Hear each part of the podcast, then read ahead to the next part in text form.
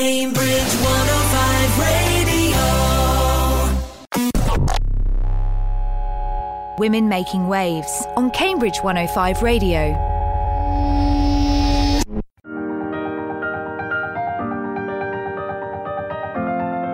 We have put together a programme which celebrates women. We find women who are striking out on their own and achieving some extraordinary results. I'm Linda Ness. And I'm Susie Thorpe, and we produce and present Women Making Waves.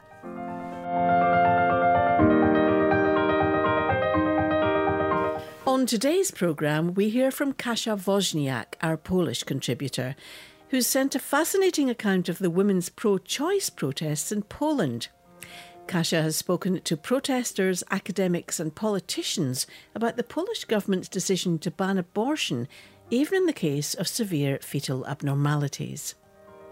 And Jenny Jeffries calls her new book a labour of love. It's a cookery book full of recipes and stories from farmers across the UK.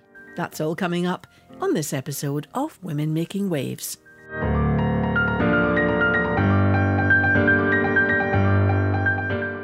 The Polish government's sudden move to implement a very divisive court ruling that demands abortions become illegal, irrespective of cases where a fetus is diagnosed with a serious and irreversible birth defect, has generated anger and protest on a huge scale.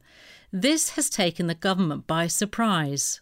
We asked Women Making Waves contributor Kasia Wozniak, who lives in Poland, to send us a report on the protests. She sent this powerful account explaining the reasons behind the protest and the language the women are using to express their fury.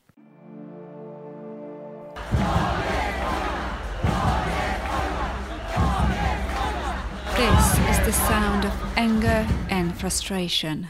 This is war, shouts the crowd gathered at the Liberty Square in Poznań in Midwest Poland. I'm Kasia Wozniak, and welcome to this edition of Women Making Waves, where I present a report on the pro abortion and anti governmental protests that have been taking place in Poland for over two weeks now. Polish women, supported by husbands, partners, families, and friends, and by one another, of course, took it to the streets to protest against a near total ban on abortion. Poland's already restrictive abortion laws would, under the law proposed by the Constitutional Tribunal, ban abortions for reasons of fetal abnormality. The tribunal declared they violate the Polish constitution. This statement, as you can imagine, caused a huge unrest in Poland and beyond. Regardless of the pandemic, protesters surge onto the streets and demand a complete rethink of abortion laws in Poland, but they also campaign against the ruling party, strongly supported by the Catholic Church. I've spoken with Dr. Stanley Bill, senior lecturer in Polish studies and the director of the Polish Studies program at the University of Cambridge. Stanley is the founder and editor at large of Notes from Poland, an independent news outlet about Poland. He has spent more than 10 years living in Poland. We spoke about political reasons behind it. This was simply something that was always coming, despite the fact that Kaczynski knows that the majority of Polish society is opposed to any change to the abortion law. It, but it was coming because of promises made effectively to very conservative allies in the church and very conservative members of his party. So, this was an issue that, in fact, he's been postponing for years. But very important allies of his who have supported his party, supported his presidential candidate, helped to get them, them elected in the church and particularly in the, the very conservative parts of the church. Um, and it, it's uh, payback time in, in political terms. Law and justice, Prawo i Sprawiedliwość, or PiS, PIS, have been ruling in Poland since 2015. The first attempt to tighten the abortion laws happened in 2016, and people took it onto the streets. The government wanted to introduce a total ban on abortion and penalties on whomever committed abortion, including the woman. The 2016 protests were polite, but this time they're not. It is not a violent protest, don't get me wrong, but it is vulgar. Polish women have had it, and they are now not afraid of expressing it. The main slogan of the protest is Wypierdalać, literally translated as Get the f out of here. About the language of the protest, I spoke to Dr. Marta Mazurek, a specialist in American literature, feminist, activist, and a member of Poznan City Council. And today is just one simple word which encompasses the anger, we would say, and but also marks uh, the border of communication. And what happened? Those in power finally heard the word. I would say that ironically, or maybe, uh, or maybe truly. Well you need to choose your vocabulary your language. You, you need to adjust it to the interlocutor and the interlocutor understands language that you know. So so finally they understood. They heard the language of the street. But there is a lot of uh, connection between um, like using those swear words or cursing during a protest uh, with whatever happens words are like weapons we grab onto those words. We want to shock others during protest, uh, to also express uh, our despair, our anger. There are situations when those vulgar words take on great power, I would say. They become an expression of rebellion, despair, anger, but also they become an expression of strength. And this is what I think happened to this slogan Apart from what Marta has said, on the boards you see a linguistic festival of words, and you do see that there is some sort of strategy in the used words. I've translated uh, some of them so that uh, you can get the idea. They say, This is war, woman's hell, peace things genitalia is an Italian airline, we won't be living coffins, I think, I feel, I decide. Hey Jarek, which is Kaczynski's name. Hey Jarek, leave us girls alone. And my favorite one, let's overthrow the government and let's go make love. When at the protest in Poznan, I spoke to Kasia and her friend. I asked them about the language and what they thought about it. The black protest was the first step. Everyone wanted to do it in a peaceful and quiet and cultural way. However, our government is not allowing us to do that. So now it's it's finished, it's done. I also think that no one should be angry with us women or call us in a bad way because if if you mess around with women that's the outcome. And also, apart from that, um, at the parliament, uh, Mr. Kaczynski is calling us in such and such a way. So it's not like they can do whatever they want and we can't. So far, the biggest protest took place on 30th of October in Warsaw. The capital city saw around 100,000 people marching along. Back in 2016, Kaczynski was forced to back down from the proposal of criminalize anyone seeking abortion. This time, though, there is a sense that the ultra right government wants to humiliate women and put them down to the role of a living coffin.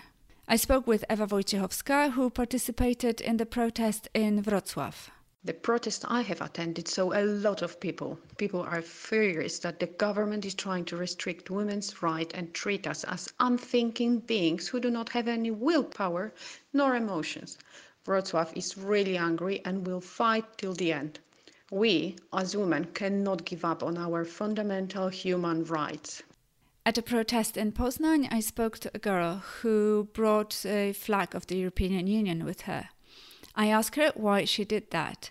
And please beware that I recorded this interview when surrounded by a lot of motorbikes that were making a lot of noise, and I will explain about the motorbikes in a couple of seconds. When Poland was joining the EU, I was 25 years old. I was just about to graduate from my university, and I thought that there is a bright future in front of Poland. It was a very important moment for me. I was waiting for it since I was little. I still do remember the election of 1989. During the five, actually six years of uh, PiS ruling here in Poland, everything has been destroyed. I feel betrayed by the party, by the government. I've never voted for them, but I never, never assumed the situation could be that bad. The protests carry a lot of symbols. The main logo of the protest is a red lightning, which is on almost every board and sticker, and it's all over the internet as well. It's a symbol of anger and frustration, but also of power and quick action. There is also a lot of solidarity, as you would expect from Poland. For example, blockades of streets are not frowned upon, and by honking, the drivers demonstrate support with the protesters. And I also mentioned the bikers before. They came to the Liberty Square in Poznan to express their support, and believe me, they made a lot of noise. Men support women in the fight for their rights, and I spoke to two bikers about that. What brought you here tonight? Well, we came for the protest to support our girls and women. Um, during those difficult times, our women that fight for their rights, we have an opportunity to help, so why not? Protests have been taking place not only in Poland. Between the 4th and the 8th of November, there will have been marches outside of Poland, and protests already took place in Sweden, Norway, Germany, various cities like Bremen, Hanover, and Berlin. But also in Austria, the Netherlands, Canada, Greece, Cyprus, the USA, and of course in England. Nottingham, London, and Northampton are only the few places where the protests took place. I spoke with Anna Białos Griffiths. Anna is a psychologist and a therapist. She's Polish and she works in the UK. She went to protest in London and Northampton. The most expressed feeling I observed was uh, anger and uh, you can feel how angry people are and the sentences uh, they had on their boards or whatever they shouted they, they expressed lots of lots of anger frustration so as a psychologist i can understand their feelings and that's why i also uh, joined this protest uh, obviously I, I stood a little bit out of the crowd because uh, we are during pandemic so it's it's very difficult to protest in this uh, very difficult time but um, people were shouting and uh, singing about how they don't accept what's going on in Poland at the moment. Only today I've read about a woman who knitted a red lightning in front of the Polish embassy in London. She basically sat down on the steps and knitted that. What I also wanted to mention here is the demographic of the protests. Mostly young people go and protest. Uh, it's uh, the so called C or Z generation that cannot bear the fact that someone, and in this case it's the government, wants to take their rights away. And as a younger generation in Poland, they do not fear asking what's theirs and demand what's basic human rights. Their moral sensitivity is high, and they do know that the idea that the Catholic Church is the only moral setting institution in the country is absurd. Please do not uh, misunderstand me here. It's not only young people who come and protest. We've seen people from across uh, ages, across generations, people who come and protest because they think this uh, this law is unthinkable and they are against it. And uh, this is actually quite an interesting change in the society uh, that older people also come and protest. And the other change that um, has been observed is that the so called Bastion of PiS, which is the eastern part of Poland, people over there, including small towns, they have also been protesting. So, what is it that they want? Marta Lempart is the initiator of the protest. She started her actions back in 2016. She's also the leader of the abortion rights movement in Poland. She said at a press conference, the revolution that is in progress in Poland is not just a struggle for abortion, it is a struggle for freedom. Freedom has been brutally violated, and abortion is its symbol. People want the government to step down. They want a country that will not hate them. This is about the rule of law. And Poland, that is a homeland for all.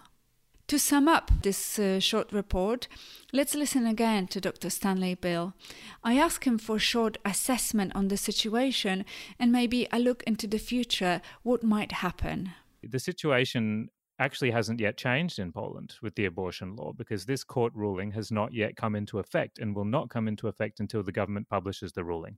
And therefore, I think the government might try to sit it out and then eventually perhaps pass some kind of legislation that slightly ameliorates the blow of the court's original decision. But apart from that, I think eh, for any liberalization of Poland's abortion law, uh, Polish women are going to have to wait a long time.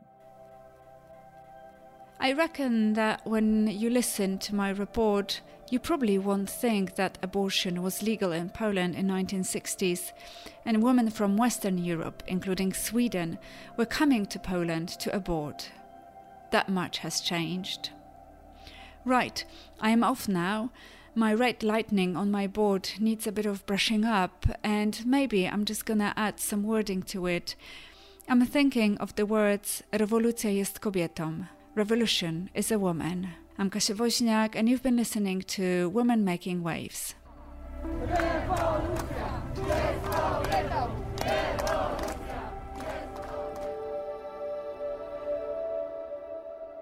Coming up, we'll be joined by Jenny Jeffries, who describes her new book as a labour of love.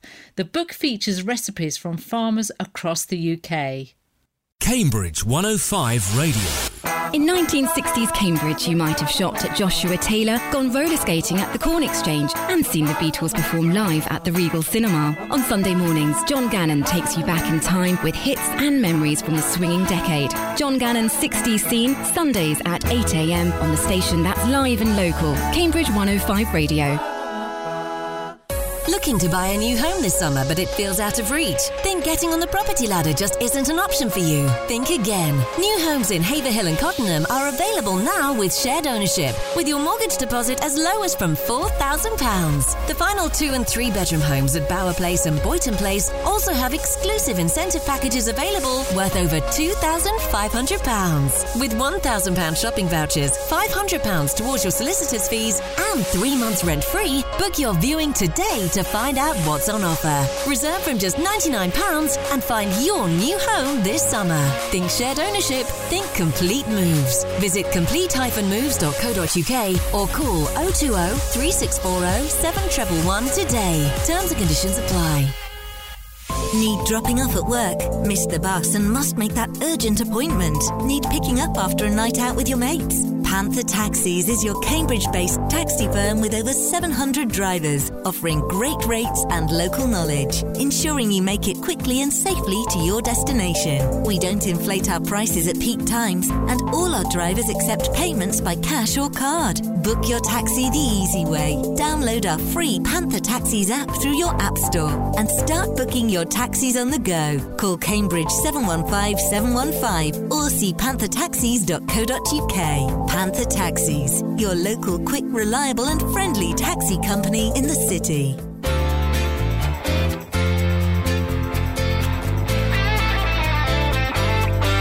Cambridge 105 Radio. Women Making Waves on Cambridge 105 Radio. After marrying an arable farmer, Jenny Jeffries decided to produce a cookery book celebrating the lives of British farmers. Jenny talks to Linda and I.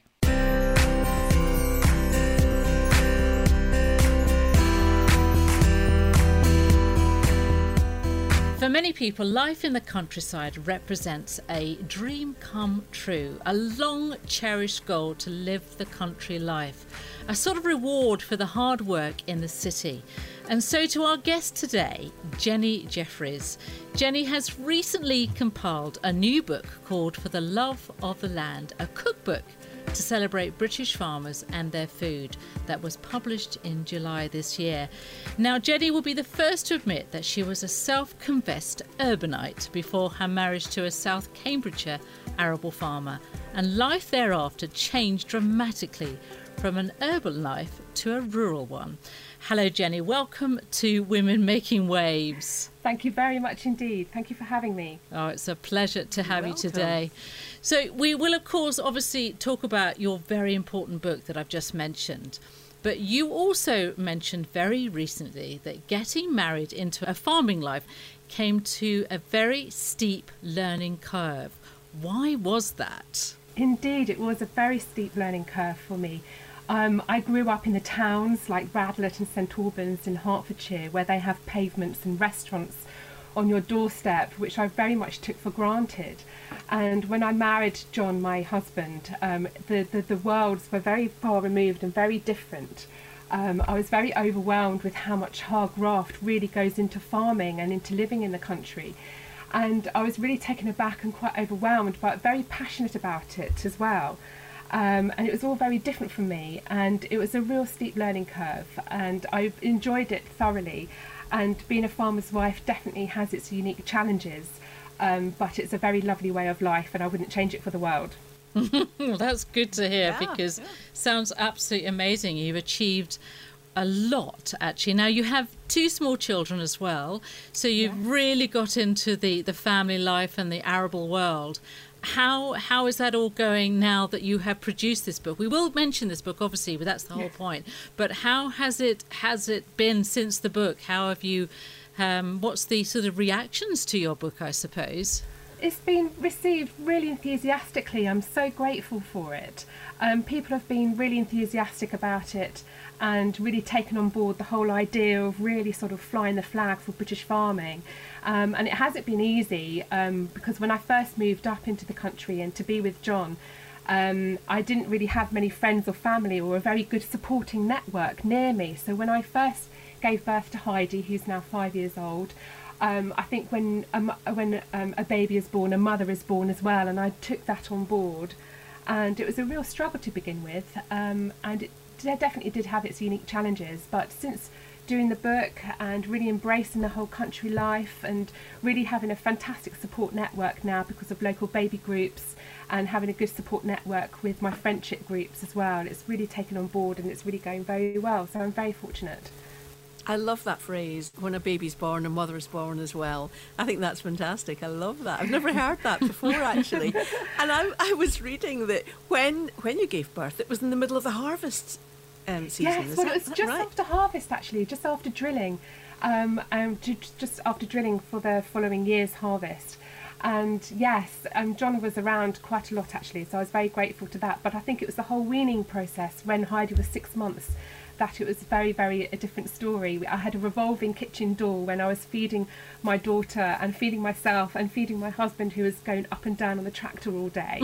I really didn't know where to start in terms of um, what dishes to cook, and that's really when the idea of the book came about. Was actually having a recipe book that I can go to, where I could feed everybody on the go at the same time whilst weaning my daughter. It was quite challenging, but quite fun and quite an eye opener at the same time. Jenny, you, you mentioned, you just said that it was an eye opener and you were trying to feed the farming life. There is a sort of a huge community when it comes to farming, isn't there? So do you, it's almost like the, the, the recipes get passed on. Did you, did you have a little bit of that as well, where recipes were being passed to you from, say, your husband's family um, yes, I mean that's why the idea of the book came about, really, because we wanted to share the recipes and we wanted people to sort of re- real sort of engage a, a, a, whole community about sharing recipes, which is brings on to the nice social media aspect of the book at the moment. We're trying to to create a nice community on Facebook and Instagram where people can really showcase what they've cooked from the book and take photos and show people what we've shared. Um, we haven't so much got recipes handed down from the family on our side of the family for sure. Um, but certainly there are recipes in the book that have been handed down through generations through farming communities. So let's go back to the book actually. So the love of the land, as you said, is a real labour of love. And so were you were you testing the recipes as well as having children, as well as running a farm with your husband, as well as writing this book? Where did you get the time? well, I'm still slowly working my way through the recipes at the moment. I just baked the lavender shortbread um, a couple of weeks ago, which is a lovely recipe from Castle Farm in Kent, which they've shared. Um, so it's the question of um, trying to make the time, really. I'm not quite sure where the time comes from, actually, to be honest. Um, but um, I mean, that's where my husband comes in. We, we, we, work as a very good team, actually. When he's really busy on the farm, I pick up the slack and empty the dishwasher and do the cooking and the laundry. And if and when I'm busy, then he does the same as well. So we work together as a really good team. So we're really lucky that we're we're a good family and uh, we support each other in every way we can. And of course, it's not a nine to five job, is it? It's not like going to an office and then when you get back home at night, you're finished. I'm assuming it's a little bit 24 7 Uh, it is. It's things that are 24 going 7, 365. It's Yeah. pretty much working all the time, and you're self employed, and you've got other added pressures that comes with that sort of working environment. Um, and it's in you're at the mercy of the weather, so you know you might make plans for the weekend, but um, he may not be around because of. Um, it would be the fantastic best time when there's a bit of sunshine and a bit of Mm. dryness where he can go out drilling, for example, and then it's not wet. Jenny, what, I'm really curious. What did you do before before you got married and, and moved on to the farm?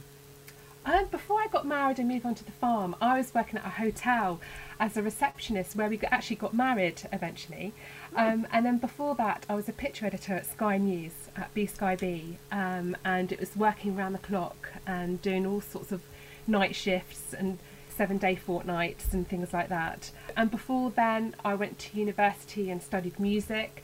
So my life now is completely different to ever how I ever imagined it would be, um, which is a real shock to the system actually. Um, but I take great comfort that I can pass on um, my, you know, my my my first love, which is music, onto my onto my two children. How, how did you come up with the idea of putting this recipe book together?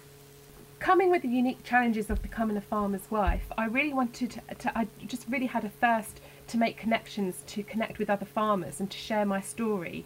I was felt quite almost ashamed almost to not really understand where my food came from and really took it for granted. And I really wanted to champion the fantastic variety of produce that we have in our country. Um, so the book contains 40 fantastic farmers from all over the country who contribute both a recipe and their story about what British farming means to them. Do you find that people who have cattle tend to do very beef kind of recipes, and people who have chickens, for example, would be very chicken based? Do you find it, it tends to the, the recipes tend to draw from the kind of farm that it, they come from? Yes, definitely. Among those who feature are a Michelin starred chef and Great British Menu regular Tommy Banks, who grew up on a farm in Yorkshire. Um, and he does a fantastic recipe. And there's also a quintessentially British recipe, um, black brick beef bolognese from a traditional lowland farm in Leicestershire. They really do sort of feature the recipes of what they produce themselves on the farm. There's some edible flowers which feature in a cocktail, for example, which is quite unusual. So there's a little bit of everything from game, pork, lamb, beef, cheese, and dairy to the more unusual, such as lavender, chilies, and edible flowers. Sounds like you. I mean, uh, just looking back at what you have done before, I almost think that what you've done, your experiences before, Jenny, has really helped, Mm. especially the night shifts. The night shifts Oh, when you were gosh. working as a pig editor at at, uh, at Sky- was it Sky? You said Yes, it was. Well, I, I uh, all those things. You just never know what's round the corner, do you? You never do, and it's interesting because you just you just you, you sort of have a an idea in your head about what sort of journey you, or what sort of road you're going to go down on and you know life brings you all sorts of different challenges and different opportunities and you just don't know what's going to happen really so I never thought that I'd marry a farmer or indeed produce a cookery book. I mean I never really sort of was really that passionate about cooking certainly about food definitely and enjoying it with family and friends and eating out. I love all that um, but in terms of cooking, um, you know, it's very, all very still very new to me, and I'm still learning all the time. There's lots of interest at the moment on the television. Uh, you probably don't have time to watch television, actually, Jenny, but there's lots of interest at the television in, in going back to a simpler way of life. You know, we've got TV programs like um, This Farming Life and Our Yorkshire Farm and City Life to Country Life and all of that kind of thing. Do you think there is a drive these days? Do you think that people are much more interested in just changing their lives and maybe not necessarily taking on a full blown farm because I can imagine that's a that's a big big you know big deal. But I, do you think that more and more people are interested in just kind of cooking and being being a bit more simple? Maybe the lockdown as well has has driven that. I think COVID 19, without a doubt, has really sort of put people in a position where they're thinking more about the simplicity of life. And I really actually think the essence of our human nature, we are completely disconnected from Earth, really, essentially. Mhm. And I think COVID 19 has really sort of produced this simplicity, sort of aspiration to sort of know where our food comes from and the provenance of it's so important to know where our food comes from for, for us to really enjoy it and to really be thankful about all the hard working people who actually do works all around the clock to make sure that we have food on our tables um, such as farmers and deli workers and butchers and bakers and all those people who work with food. I think it's really, uh, people do have a strong desire now to keep life as simple as possible. And with all the sort of challenges that we face now with the extraordinary crisis of climate and all sorts of extenuating circumstances, I think people have a thirst now to sort of really keep life as simple as possible. Mm, I think you're right. I think we all stepped off a treadmill back in March and looked about yes. and went, "Oh, this is this is the world." Then you know, there's that sense, isn't there, that, that that was a big a big change at the time. Yes. It is interesting. Uh, I was talking to somebody earlier. Actually, I know we're going off the track a bit when we say gardening here, but because of COVID nineteen and because the title of this book is of love of the land, you have uh, three million. We've got three million new gardeners, and very interestingly, half of them are under 45. So it is a very interesting time, isn't it? How people yeah. are realizing that there is more to life, and that as your book is quite aptly published at the right time, I think, in many ways, and people are probably just realizing that there is there is land and there is to grow. Absolutely, and to keep it really simple, as we said before. Um, I think the secret is not to be intimidated by essentially a very straightforward and a very natural process to eat and to prepare our food and to enjoy it together with everybody. Um, it's just such a natural thing for us to do, and it's just so essential for our mental health and well-being and physical well-being that I think it's more important than ever now that we've seen before to really appreciate where our food comes from. And I think to really be interested in food, one has to know how it's produced. Mm. Now, what about female farmers? Do you find that there is a, a sort of a modernity about farming now? That you, I, I get the impression with your own marriage, Jenny, that it's a quite a sort of an equal partnership. You sort of take turns in doing things. Very much so. I think there's a, a mutual respect there for each other in what we do and what we want to get out of life together as a family. And I think that's really important um, to grow together and the sort of picture of the modern woman really I I really fundamentally believe is to sort of take and create opportunities and to help each other and to really sort of share all the domestic chores in the marital home um, and to really support each other as best we can. Yeah, and I think that is happening more and more these days, actually. It's not like it used to be 20, 30, 40, 50. you know, the awful thought uh, years ago where things used to be very, very different and jobs were very, very defined in the home. I think you're right. People are mucking in far more now. Yes, definitely. I think it's definitely got a, a philosophical thought whereby everyone just mucks in together and just helps each other out, which I think is what it should be about. There's quite a lot of women farmers out there who don't get enough credit. There's a lot of women in the in the book actually um, especially two sisters who took over their farm in the Shetland Islands when their father died when they were only 21 years old. And their story is actually really very, very moving. And through their strength and resilience, they've really sort of made it their own and they're really championing and enthusing young farmers to go into farming themselves. Mm-hmm. So I think there's a really good female voice throughout the book. I didn't want it to be defined by gender by any stretch of the imagination, but definitely there's a there's a strong female voice within that book, which I think is just as important. What's been the reaction in the farming community to your book, Jenny?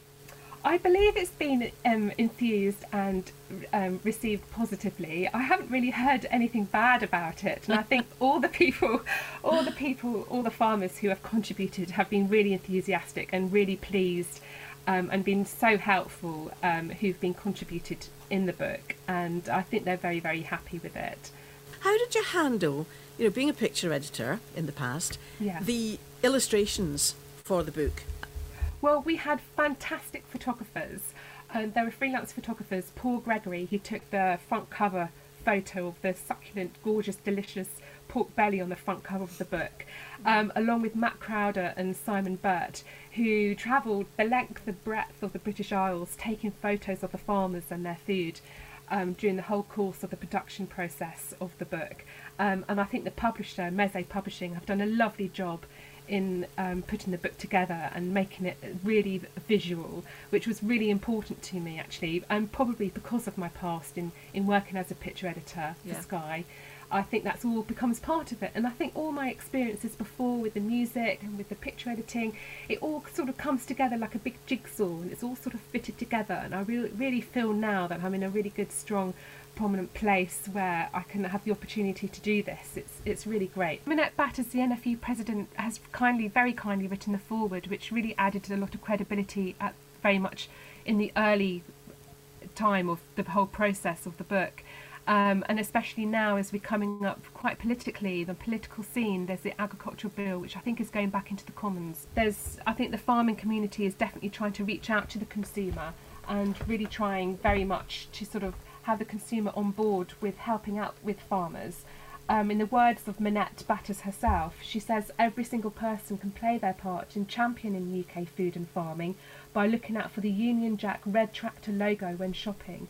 So she says that, and when you're whipping up these delicious recipes, remember that you too are part of the story of great British food. So there's an awful lot that both everybody, you and I, can do to help farmers.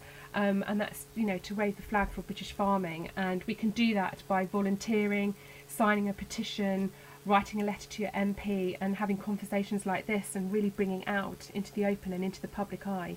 Mm. No, well, no, thank you for that. Good. I know I certainly do that. I always look for UK grown things if I can, because environmentally, it's it's just it's horrible. And also, you don't want food that's travelled for days and days before you know it's nice. It's fresh and exactly it's local. You know. Yeah, exactly. I think it's really championing local produce and supporting your local farm shops rather than just going to the supermarket mm-hmm. and and you know the easiest source sort of thing and there's a directory at the back of the book where it's got all the details and contact details and websites of all the um, contributing farmers where you can actually go and pick your own produce and and go and support them and any any particular part of the book that is for your favorite. I'm sort of talking about meals actually. It's it's just looking at the front cover it's making me very hungry and i've already had dinner.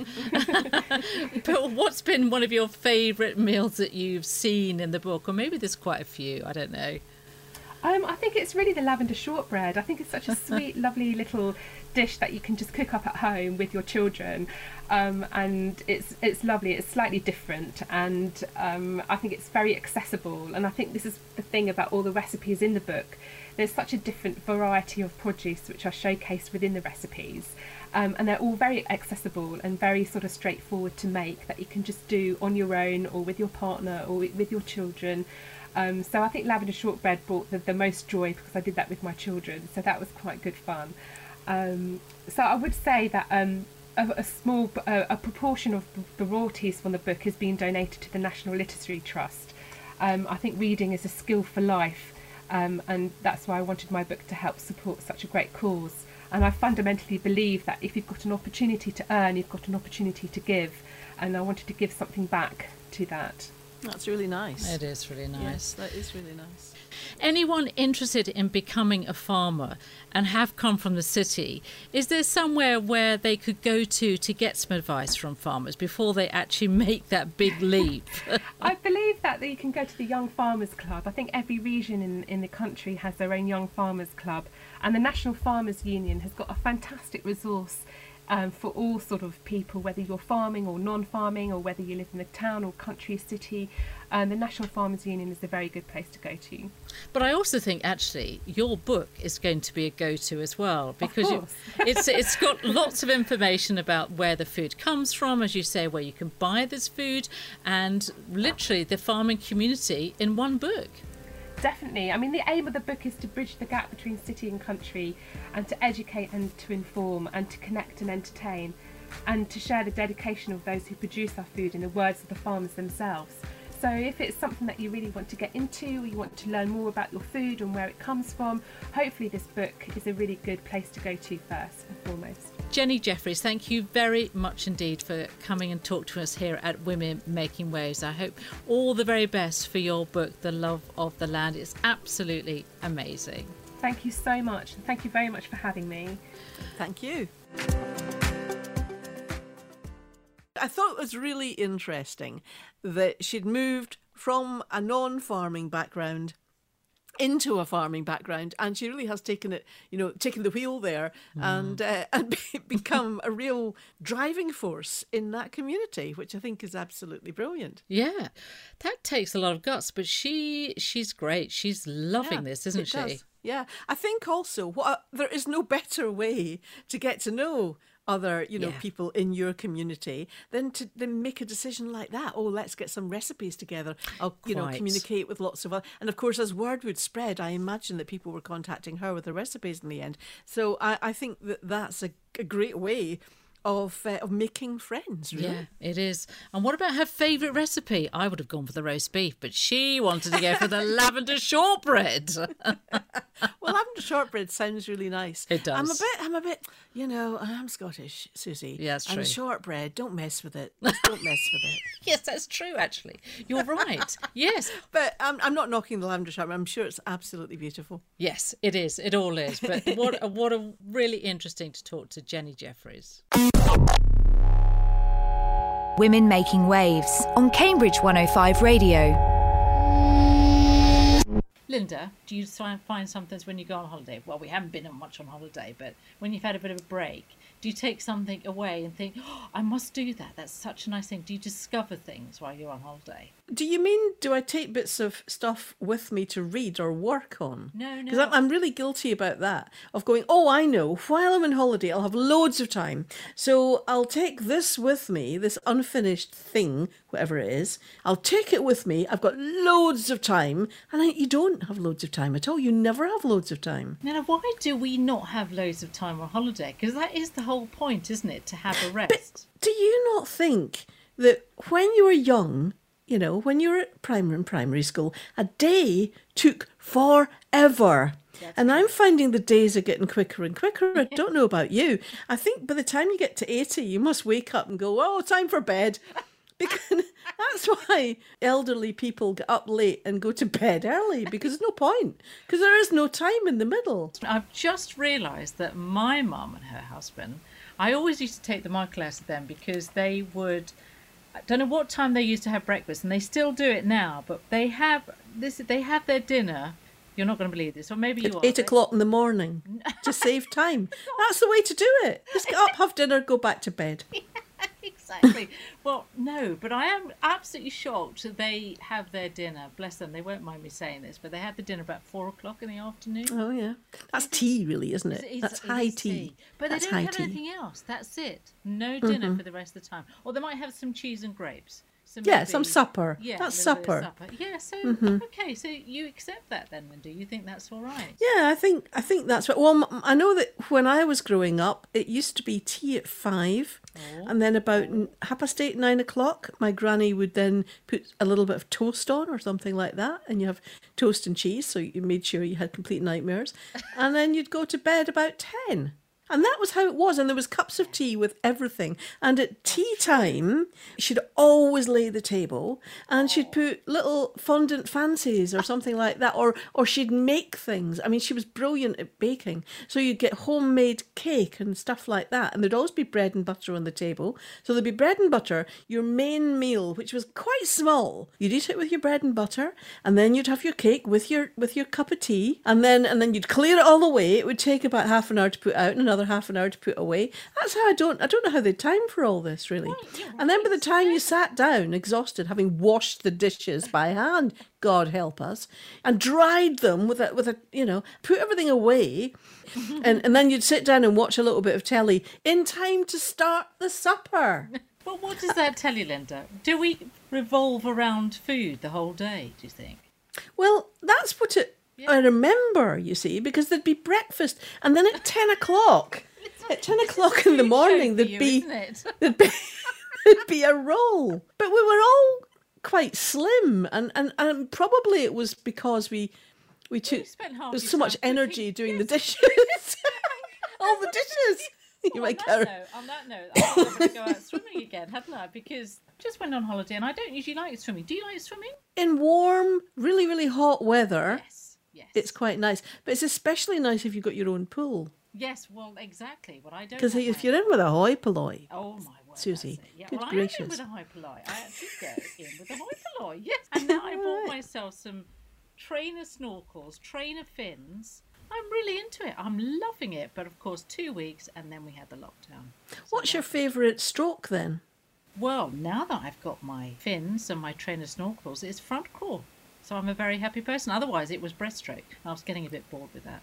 The breaststroke feels like a lot of effort for not a lot of distance to me. Yeah, Yeah. that's exactly. And the butterfly is far too splashy. It's just like drowning, frankly. anyway, that's what I thought. I thought it was really interesting. And because it's COVID, you walk in one way to the uh, to the swimming pool and you come out another. Instead of actually going into the changing room, Honestly, walk in one way, go into a communal pool in the middle where everyone's kind of body fluids are all mixing with everyone else's. And then, just in case you get too close to somebody, you got to take another exit. It doesn't make any sense. it doesn't. Anyway, I don't care because I don't have to go in the changing rooms and they ask you to dress swim ready. So you have your clothes on, you walk in, you go to the side of the pool, you walk around, Mhm. you dump your stuff, you undress with your swimming costume on, and then you get in the pool, you come out, you wrap yourself up in a towel, and I've got this coat now that I can put on, and I go straight to my car and I go home. I don't even You, get you go squelching home. yes, I do. Oh my goodness. Is that how it's got to be done now? You go out wet? Yeah, well, you don't have to. You can go back into the changing room. Oh, you can? Yes, you Mm. can, but I skip that because I don't like to go with the polloi. The polloi and, and all the virus in The spreaders. virus hoi polloi. You got to swim with a mask on then. I have to swim with a mask on. Yeah, I can't swim without a mask actually because it goes up my nose. I was meaning I was meaning a mask like you wear in shops though. Oh no, no, that would get rather wet, Linda. No, no, no. It is a it's a snorkel mask. Yeah. Everyone should be made to wear that in the pool now though to stop the runny nose going in the Well, that's in the true. water. That's Yeah. a good point, actually. Yeah. And their breathing. Yeah. I mean, when you're doing that crawl down the pool, oh, It's you, you're going to be yeah. gasping, aren't you? so you're, you're snorkels in. it's all yeah. So the air's all coming out the top, spreading itself right through the whole swimming pool with your COVID breath. well, potentially COVID breath.